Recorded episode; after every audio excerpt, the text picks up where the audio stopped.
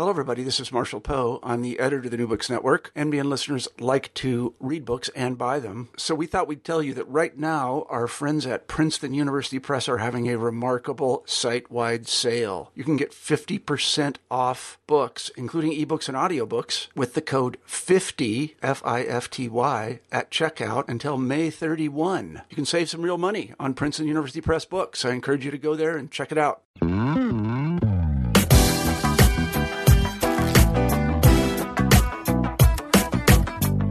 What's missing from our understanding of the role of dancers in the context of American cultural diplomacy? Clare Croft's first book, Dancers as Diplomats American Choreography and Cultural Exchange, provides a range of thoughtful, well researched responses to this question.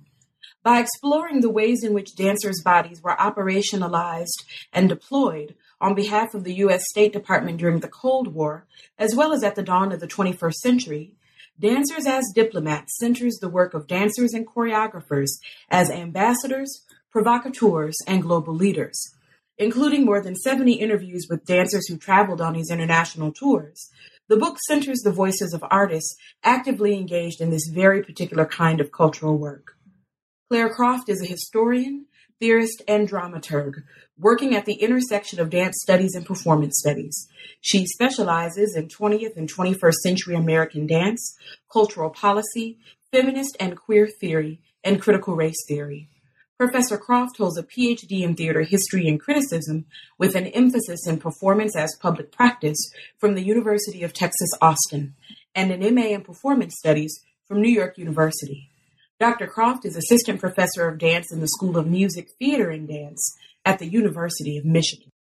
On behalf of the New Books Network Dance Channel, I'm really excited that we have an opportunity today to talk to Clare Croft, who is author of a phenomenal new book that is really making waves in dance studies.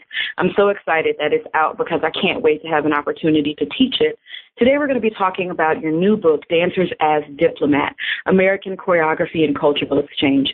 So thanks so much for giving us some of your time today, Clare. Thanks so much for having me. I'm excited to be talking with you. Okay, yeah. Uh, the first thing that I sort of want to ask is, I know that when you are putting together a project like this, you have to think about who the audience is for this book.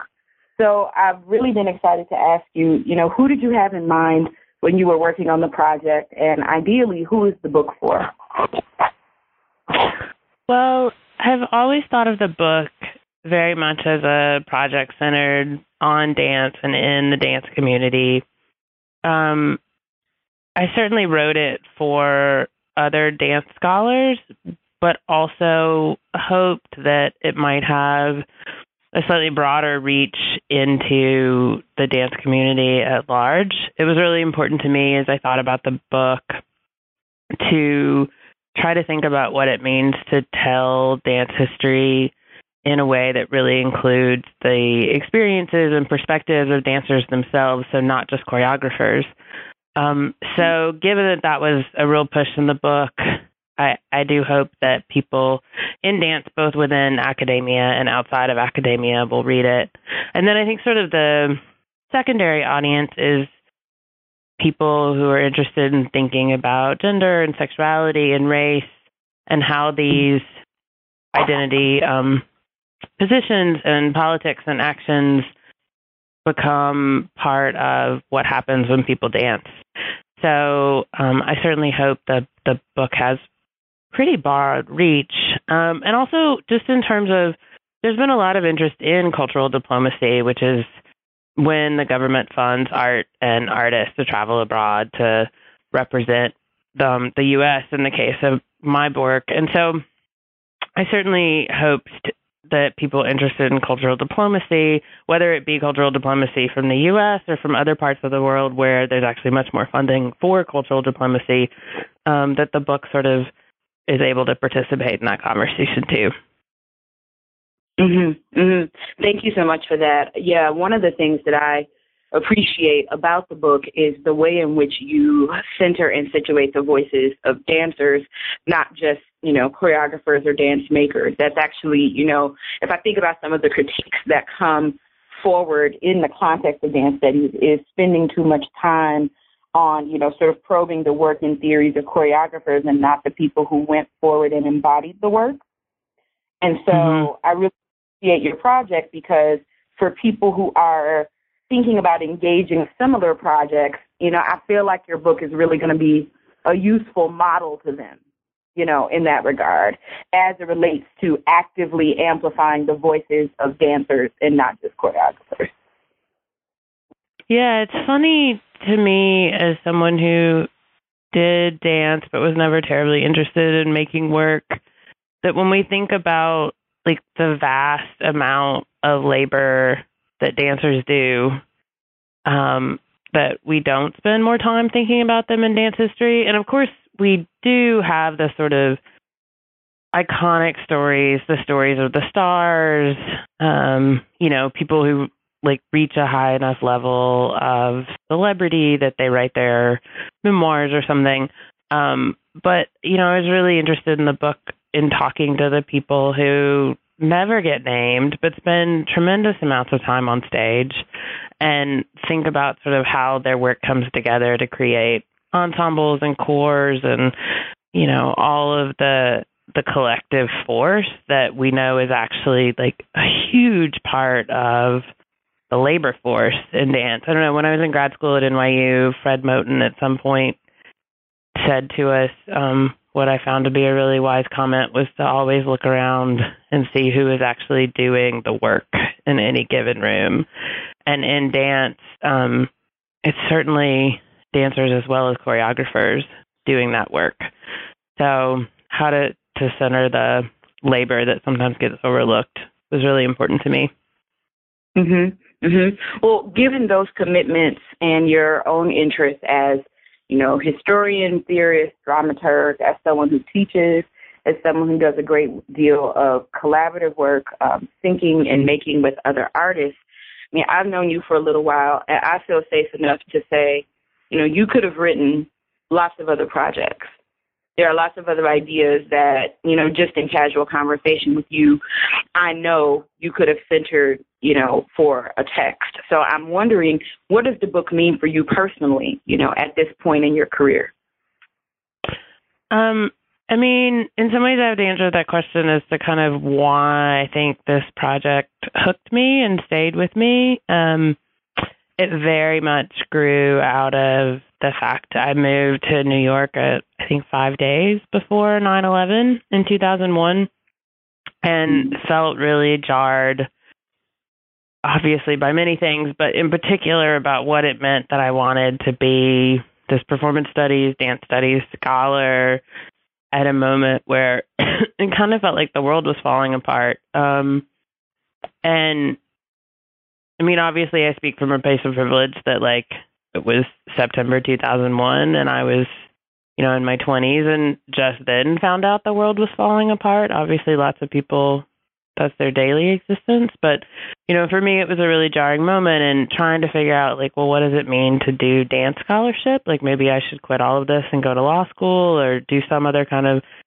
work. And so, um, you know, the project really grew, I think, from me trying to think through is there some reason to study dance in the midst of global crisis and violence? Um, and, you know, certainly there are other projects maybe that, you know, take that out in a more head on way. I don't want to like try to elevate academic writing to some place that it's not but um but yeah i got really interested in well what happens when dance travels around the world and how does it travel especially because we sort of get fed this line that dance is universal which i mm-hmm. always joke with my students like yeah if you go to the middle east and like do a thumbs up and that means you know horrible things there, but you think you're saying like a okay or something, you quickly realize in travel that the body is not a universal conveyor of meaning and that gestures have all of these contexts. And so you know, trying to think about how bodies travel and how they accrue knowledge and and this notion of like representation and how it falls on the body and and what we do with it as as people with bodies. Like somebody says like you're representing America right now. Like what does that really mean? I mean, we say it all the time. We hear it every year, you know, that the Olympics roll around or whatever. Um but to kind of get at some of these like common things that people say about universal dance is a universal language and oh you're representing this nation. Um those are fascinating questions to really drill down i think to the level of the individual traveling on tour and to the level of the piece you know showing up on the concert stage that people are like this is america. And and you know it's one slice of it and it's morphing every single night that dancers take stage. So how those representations are never very stable is was really fascinating to me.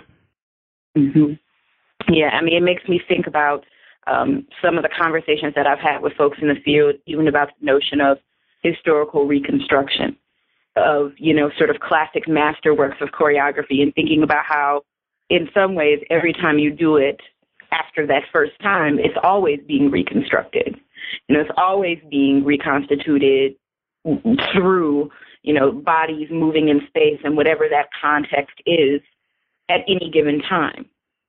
And really trying to get students to think through the challenges of representation and all of the implications of what that might mean in performance. I think it's a really rich set of questions that the book, you know, definitely um, contributes to that ongoing conversation in the field.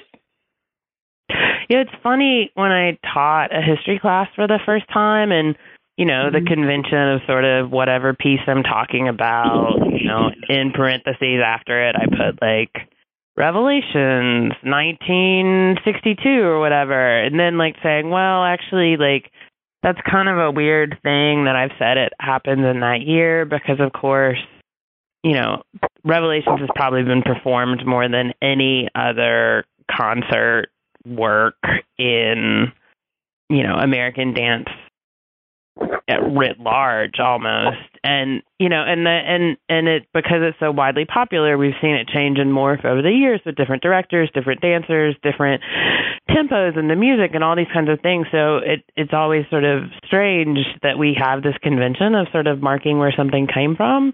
That said like i do mm-hmm. believe strongly in thinking about like the moment in which it was initially created but also this question of um you know that I feel like as a dramaturg, I think a lot about that. My um, colleague Kelly Howe always talks about when she goes about directing a play is why this play now, and so how do we how do we get it works as they live in the moment of performance and in the moment of creation, and how are those two things in dialogue or even in productive friction with one another is endlessly fascinating to me, and I think dancers are one of the best access points for those kinds of questions. So, yeah, mm-hmm. time in history is just fascinating, and the way different moments live side by side on stage is, um, I don't know, one of the great gifts of performance history. I think the history at large. Yeah, I'd have to agree. I mean, it even makes you think about we will mark when a work, you know, premieres or has, you know, its first sort of public showing, but even the time and years that predate the showing of the work. You know, mm-hmm. I think about, you know, even in terms of the book, it's like the book is here now and it's been published and it's fantastic. But I know that these ideas and I would even say preoccupations gestated for a long time. Mm-hmm. You know, and at various points in your own, you know, development as a artist, thinker, scholar, person. And so now we have this product, this thing that has had a premiere, but certainly, you know, even situating the book in time raises the kinds of questions that you're asking with the project. I, I find that really exciting. Yeah, it's crazy how long books take to write. I worked as a journalist before I went back to graduate school and you know, I reviewed often four things a week and I walked out of the theater at 10 and what I thought about them was you know showed up on people's kitchen tables less than 48 hours later. And to think about what kind of record that creates for history versus this incredibly slow, laborious process that is writing a book and sort of but like how amazing it is as academics that we get to come back to ideas and hone them and chew on them over time and think about all the possible ways they could live in the world. It's a mm-hmm. um a real gift of this work. Absolutely. Absolutely. I couldn't agree with you more. Um, given that let's share with the listeners a little bit. Um, what do you think are some of the distinguishing features of the book you know, what are certain aspects of the text that make it special to you? Yeah, I mean, we've hit on a big one. This sort of what does it mean to center dancers in dance history? Uh, I interviewed over 70 dancers who have been on tours both in the early decades of the Cold War and in the now 15 years since um, the U.S. State Department has started supporting international dance tours again. So the voices of dancers, the interview material, which isn't published elsewhere for the most part, there's a couple of people who were interviewed who've also written their autobiographies.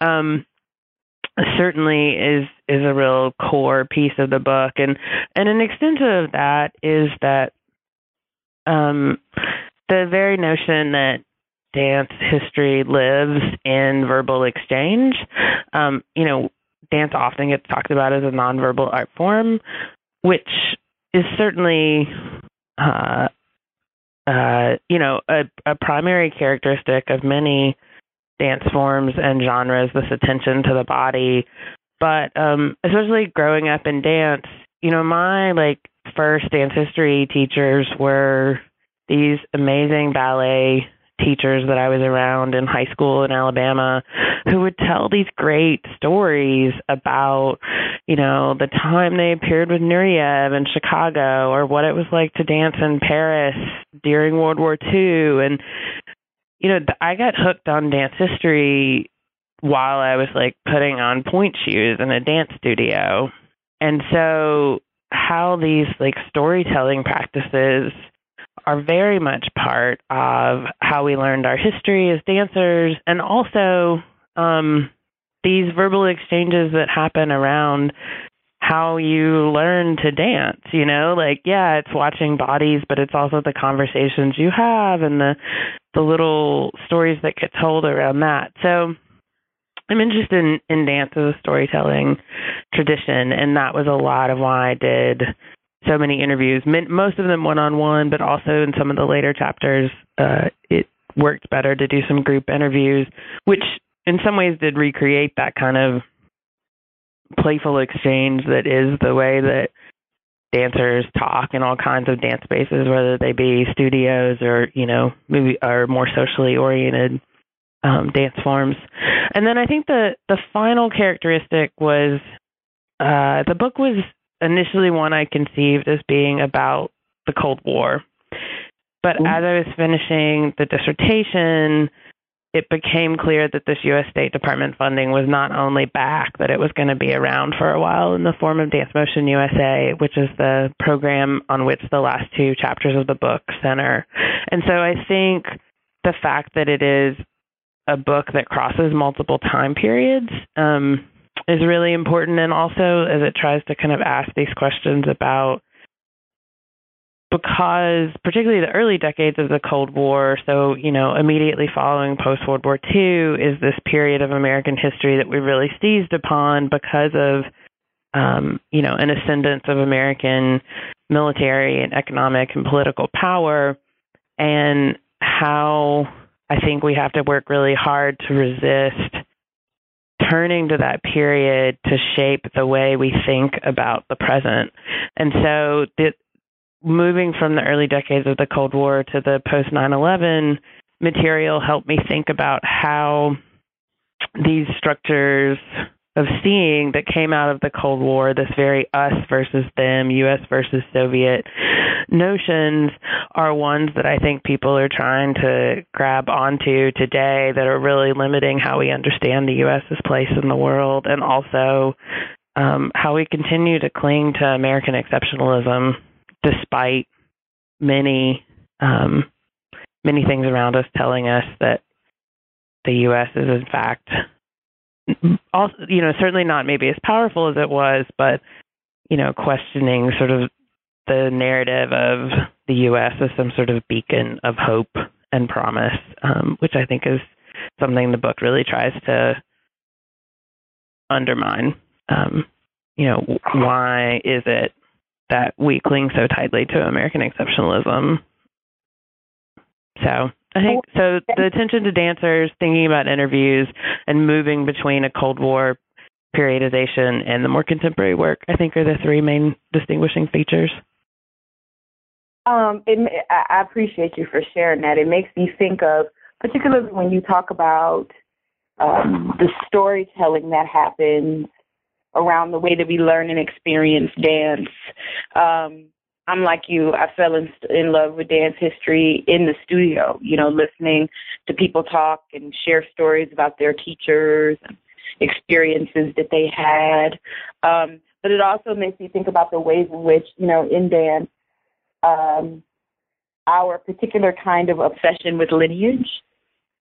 Mm. So, you know, it's like how many times have I met someone in the field and the first three minutes is about who you trained with, who you studied with, who taught you, where you were, not in a negative way necessarily, but those stories even of where we come from and mm-hmm. situating ourselves within the larger conversation that are so fundamental to I think certainly how dancers in the field consider themselves, but even those of us who do dance scholarship, it's the same thing. You know, where'd you go to school? Who'd you train with? You, who chaired your dissertation? Whatever. You know, but that happens yeah. so much within the first two seconds of meeting someone. And yet mm-hmm. we don't always focus on the value of that storytelling, that narrativizing process that happens in our exchanges. Yeah, and I'm curious about how this that storytelling practices of who we are and where we come from are gonna are changing and shifting in part because storytelling takes time, and you know as we prize sound bites and 140 word descriptions of who we are, you know how do we make room for the stories that need a little more time to really unfold?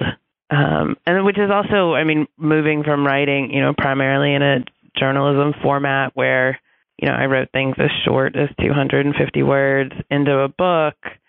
I mean, you know, there are questions about what's going to happen to books as the 21st century unfolds, and you know, I just, I'm, I'm pretty enraptured with a book as a place that lets you like really take the time to see how a story unfolds.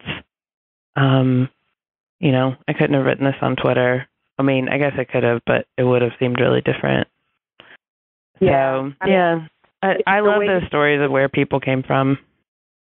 Yeah, I mean, the way you invoke that valuing of time that happens with a book, there's even something about that to me that um, feels sensual, um, deeply satisfying in a way you know, when I when I've read a wonderful work, whether it's you know a popular work or a scholarly text, um, when it's well constructed, it's satisfying in the end.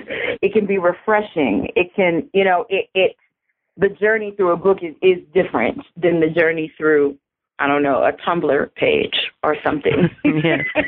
Like that.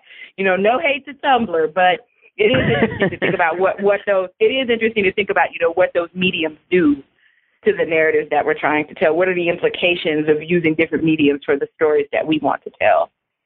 Um, I wanted to cycle back to something you mentioned earlier. You know, talking about how you situate dance within the larger discussion of Cold War politics. That was one of the things that I was very excited about. You know, in terms of teaching the book or teaching sections of the books. You know, I work with undergraduates, and I'm always trying to get them to situate the histories of choreographers and dancers that they love within this larger kind of cultural moment. So, you know, I want to ask, you shared a little bit about your experience around 9 11, but I don't know a lot of people who are doing Cold War era history and thinking about dance in the way that you do in the text. So I'm asking, you know, how does situating dance within that larger discussion of Cold War politics deepen our understanding of the period or deepen our understanding of the intersection of politics and performance. Yeah, it's interesting. Um, I was just Dr. Hannah Kosstrin just brought me to Ohio State to talk with their students about the book, and um, it was an exciting conversation. Uh, in part because I, I I asked the students if they'd seen the movie White Nights, and most had not. And I think about White Nights as this like super formative dance geek moment for me. Um, you know, it's the story of like Baryshnikov, the defector, and the plane goes down, and now he's stuck in the Soviet Union and they're not going to let him back out. And for reasons that are somewhat inexplicable, they go get Gregory Hines, who's defected to the Soviet Union, and like trap Gregory Hines and Baryshnikov in this ballet school together. And Mhm. um and like the movie's actually quite ridiculous as I watch it now, but the fact that I think, you know, it didn't get great reviews in 1985, but it certainly captured many ballet nerds like me and you know, in part like the the story of dance and the story of the Cold War were so intertwined in this kind of mundane way um, because the Soviet Union was so associated with ballet, and the U.S. is kind of trying to make claims to it, which is what the you know chapter one of the book is about. But also how you know the Cold War made these ballet dancer stories um, both everyday and heroic. So, and I'm mainly thinking of the you know the big defections, Nureyev, Makarova, and then Baryshnikov. Um, so, you know, and I I think I'm I'm intrigued about the Cold War as this moment when dance was truly like interwoven with politics, even if you weren't necessarily a dance, you know, aficionado or fan. Because I feel like often in dance studies we get stuck trying to like make an argument for people to pay attention to dance and be like, oh, dance is special. You know, sometimes it almost sounds like we're saying it has like special powers, which I mean, if pressed, I would admit that I do in fact think dance is magic, but I don't know if that's like the best argument for um why everyone should study it.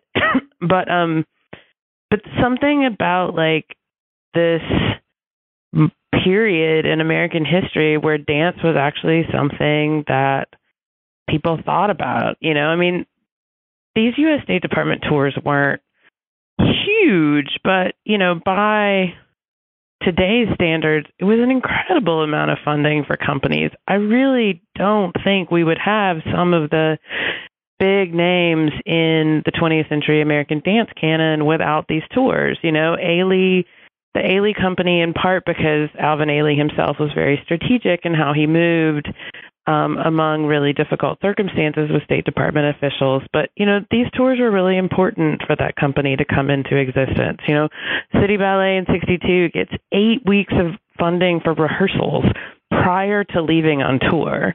I mean, and in part of why I want to highlight things like that is like that's the model of public arts funding that I want. Like the notion that we'd actually support people to make their art in addition to presenting it. Um, it's you know it's an extraordinary story. The dance boom happened because there was public and nonprofit funding for dance. Like support really matters. So that's an incredibly important piece of the Cold War story to me that we believed in public funding then.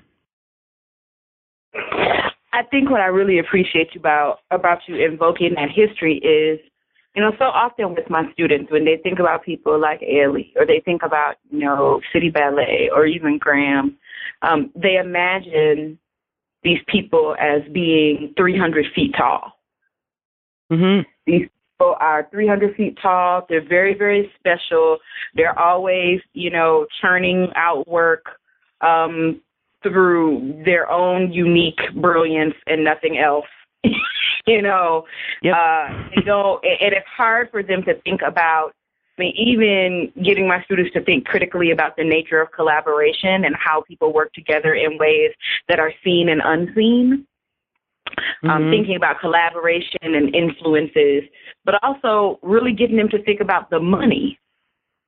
you know, and I Mhm. think sometimes we can think so much about the magic that we don't think about the money and how resources shaped not only the companies that we, um, in some ways, grew to know and love and celebrate, but perpetuated kind of a global um, picture at various points about art in the United States, and that regardless of you know what you might think about any particular company, choreographer, or work, we need to be looking at public funding models for the arts if we want to have artists who um, get to work and develop to that scale ever again.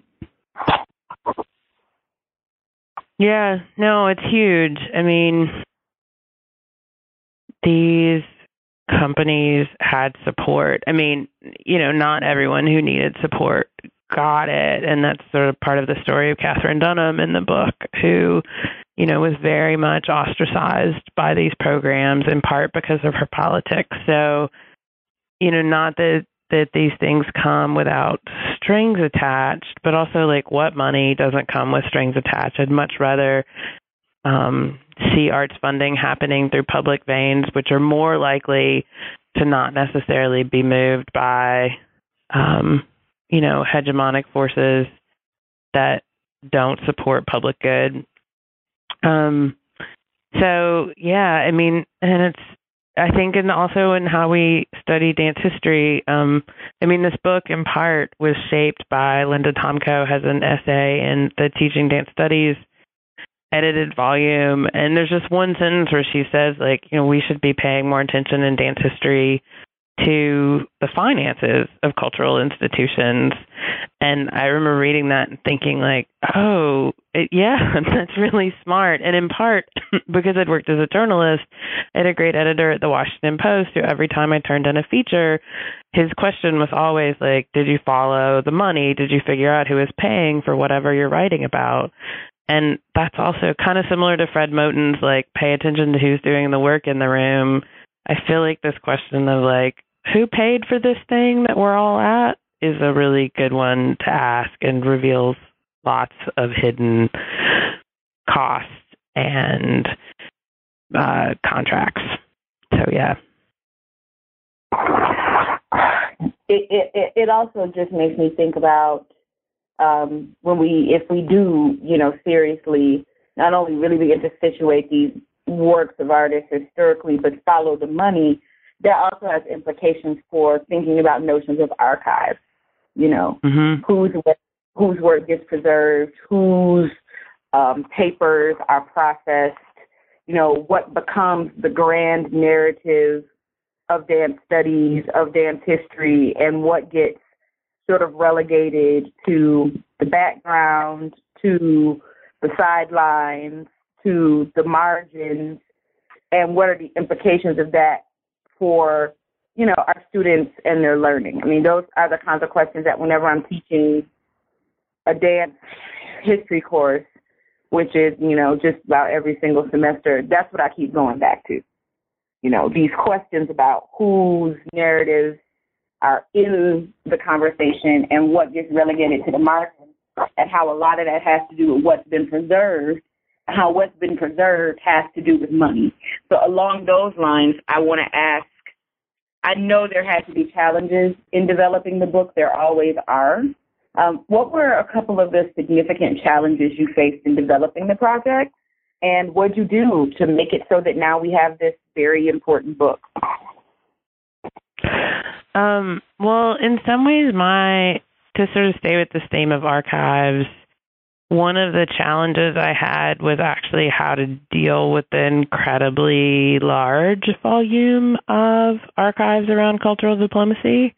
Um, the meetings in which artists were selected for inclusion or for not being included on the tours, there are these incredibly detailed minutes of them uh, from 54 when when the programs that I work on begin up through the 70s when they kind of morph and transform in some ways. And um there was just so much material. And when I started this project I had no idea even how to make my way through it so um, I was lucky to stumble into this incredibly rich archive.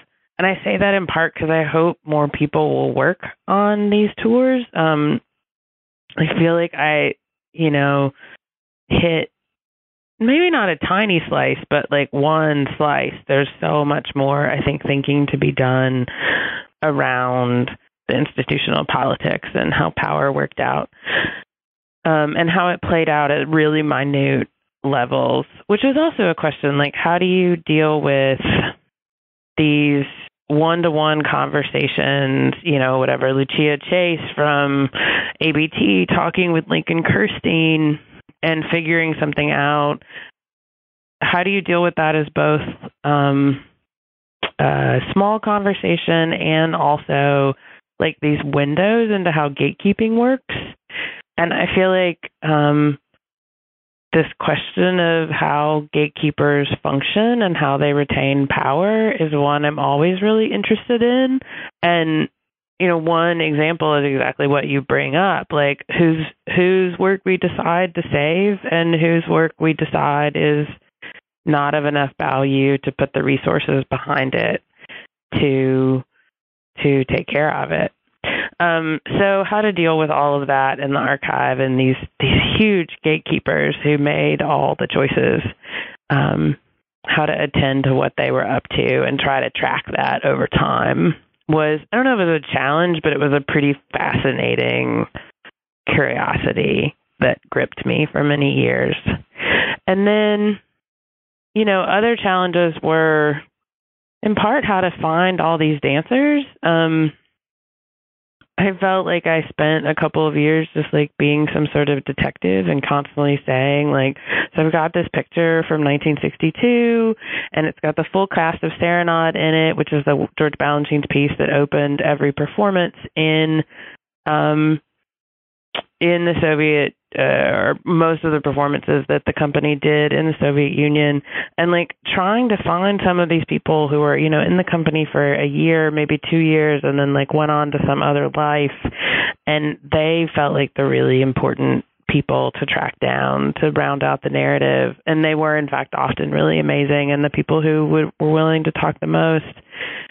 And then on the flip side um coming to these recent tours there was a real challenge as I started. I had done most of the interviews for the older tours, the Cold War work, and talking to people about um, about being on these tours and knowing that these companies would very much like to have that funding again. And so uh, I think trying to pay attention to what wasn't being said and being sensitive to why it might not be said and um, you know, all the spaces and absences in conversations and interviews remain really interesting to me. What it means both for one's research methods, like how do you do an interview and attend to what's not there, um, what's ghosting the interview, and then also as you sort of move into writing, how do you talk about what you didn't hear? And um, you know, and the book ends with the most extreme example of that, which is me doing an interview with three women from the Korean National Contemporary Dance Company who were touring with the Trey McIntyre project. And um, in a horrible ethnographic move on my part, I basically wound up with no translator and and and sort of had the interviews translated to them ahead of time, or the questions rather, and this bizarre scene of sitting around a table with people talking to me in a language I didn't know, um, which is horrible. But also, I was so fascinated, and I write about this in how we were like kind of using our bodies to pretend as though we were communicating, and we didn't understand anything that like.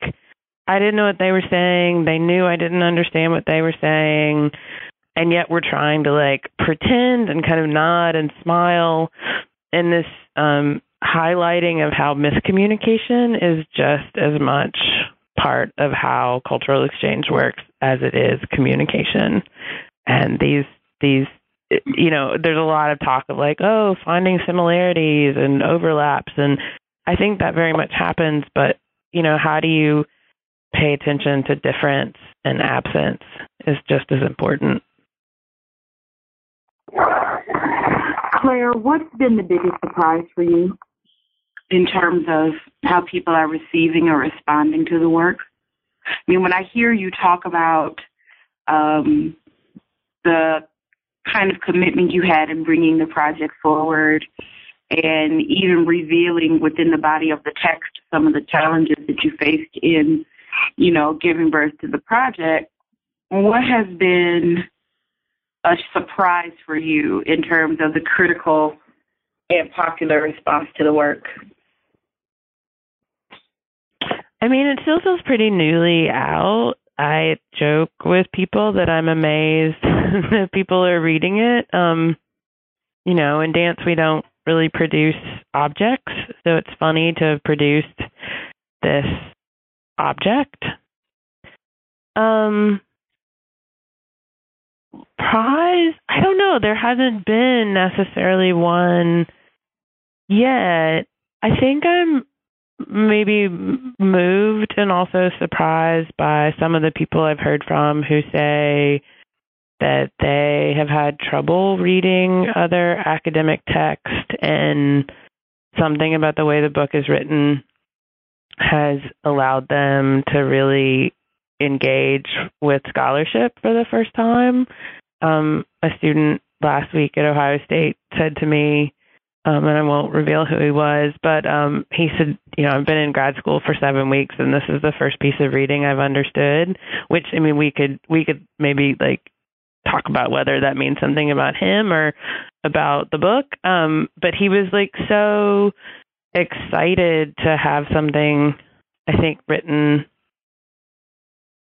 for an audience. Maybe um, it's really important to me to write clearly. I loved writing for daily newspapers and thinking about talking about dance, not just to the people who I know will slog through my worst writing, which so many of them did in helping me with drafts of the book. Um, but, you know, how to make reading about dance a really enticing pleasure for people who aren't necessarily going to gravitate towards a dance book. So I don't know if it's a surprise or if it's something I want, but um, I'm excited that people who don't necessarily read lots of dance books seem to be responding well to it. Well, Clare, I want you to know that I love your object. It's wonderful. and I really appreciate you for taking the time to come and share a little bit with our listeners. What's next for you? Do you have any projects on tap that might be of interest to our listeners? What you working on? Yeah, the big thing, hopefully on the near horizon, is a project I've been working on for a couple of years now called Meanings and Makings of Queer Dance. Um, hopefully, it'll be out in 2017, also from Oxford. Um, and it is a book that is a collection of 15 essays, half written by artists, half written by uh, historians and ethnographers.